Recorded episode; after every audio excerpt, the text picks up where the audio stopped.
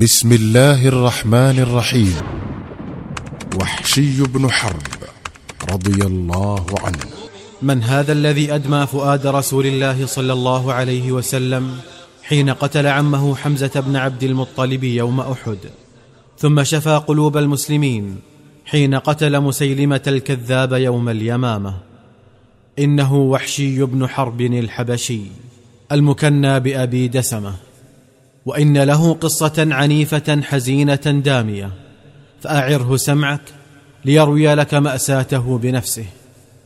قال وحشي كنت غلاما رقيقا لجبير بن مطعم أحد سادة قريش وكان عمه طعيمة قد قتل يوم بدر على يد حمزة بن عبد المطلب فحزن عليه أشد الحزن وأقسم باللات والعزى ليثأرن لعمه.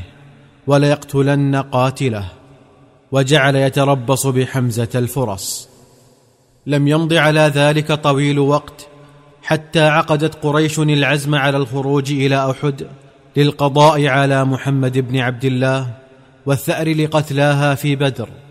فكتبت كتائبها وجمعت أحلافها وأعدت عدتها ثم أسلمت قيادها إلى أبي سفيان بن حرب.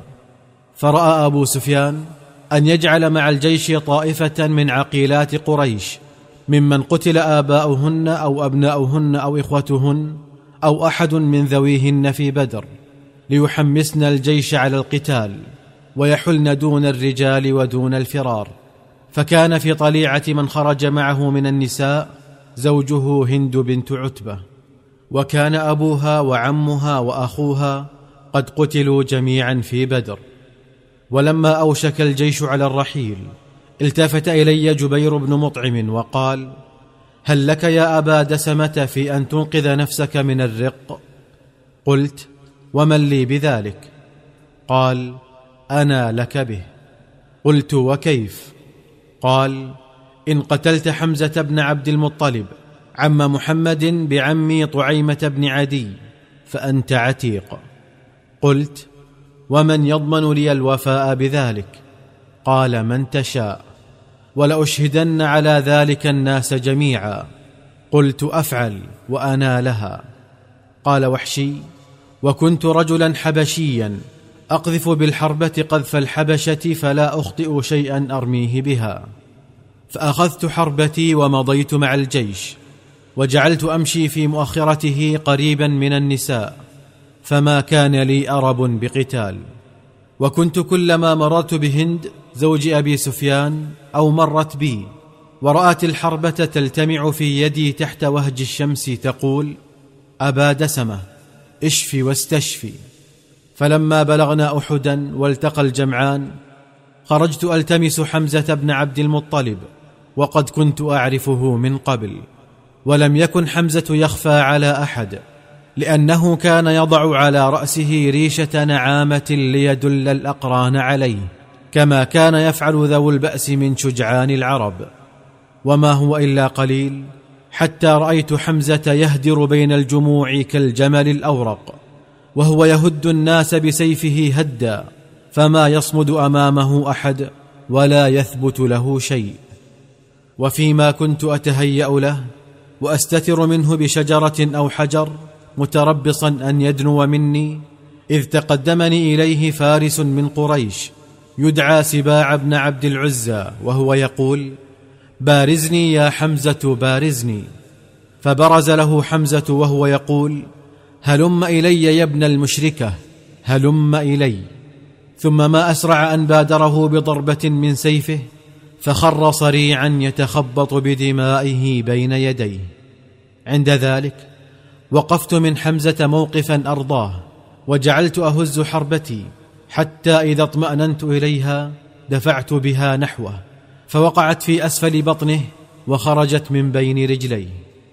فخطى متثاقلا نحوي خطوتين ثم ما لبث أن سقط والحربة في جسده. فتركتها فيه حتى أيقنت أنه مات ثم أتيته وانتزعتها منه ورجعت إلى الخيام وقعدت فيها. إذ لم تكن لي حاجة بغيره وإنما قتلته لأعتق. ثم حمي وطيس المعركة وكثر فيها الكر والفر غير أن الدائرة ما لبثت أن دارت على أصحاب محمد وكثر فيهم القتل. عند ذلك غدت هند بنت عتبة على قتل المسلمين ومن ورائها طائفة من النساء فجعلت تمثل بهم. فتبقر بطونهم وتفقا عيونهم وتجدع أنوفهم وتصلم آذانهم.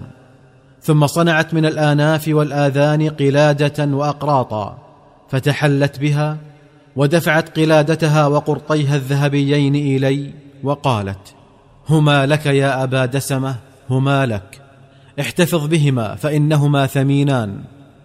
ولما وضعت أحد أوزارها عدت مع الجيش إلى مكة فبر لي جبير بن مطعم بما وعدني به وأعتق رقبتي فغدوت حرا.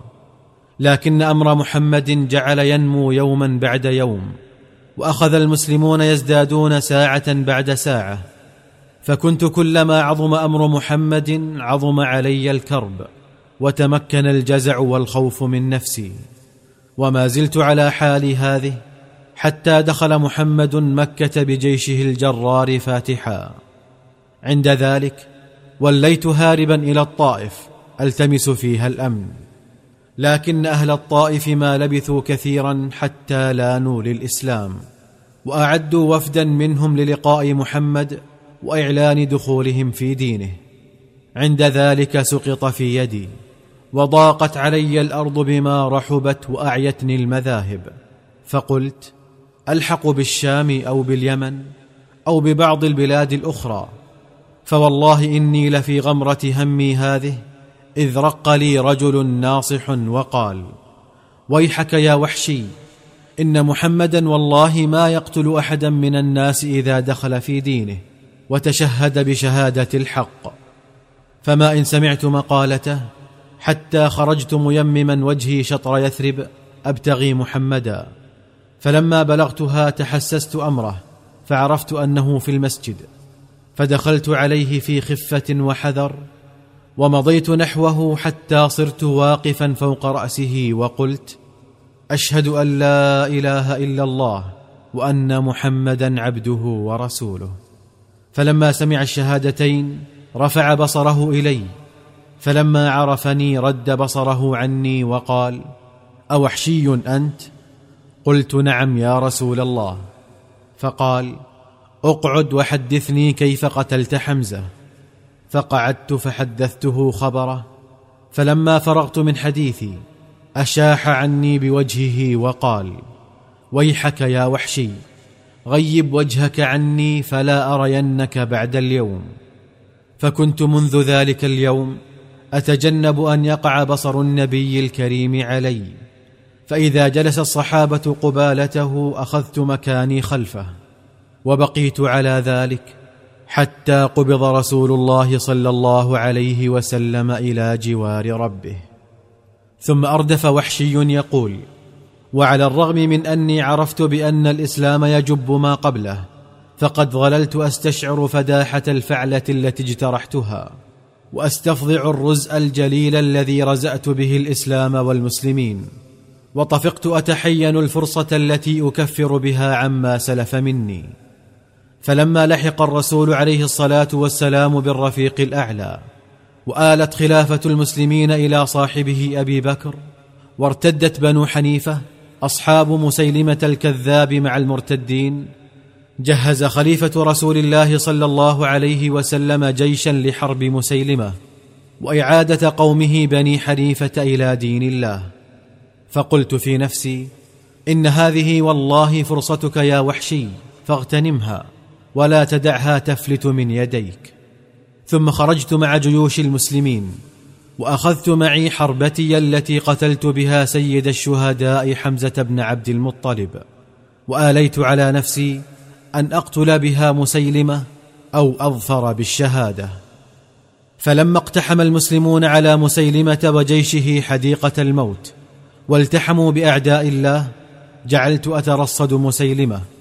فرأيته قائما والسيف في يده ورأيت رجلا من الأنصار يتربص به مثل ما أنا أتربص به. كلانا يريد قتله. فلما وقفت منه موقفا أرضاه هززت حربتي. حتى إذا استقامت في يدي دفعت بها نحوه فوقعت فيه. وفي نفس اللحظة التي أطلقت بها حربتي على مسيلمة كان الأنصاري يثب عليه ويكيل له ضربة بالسيف. فربك يعلم أينا قتله. فإن كنت أنا الذي قتلته أكن قد قتلت خير الناس بعد محمد وقتلت شر الناس أيضا. قتل خير الناس بعد محمد وقتل شر الناس أيضا. المؤرخون.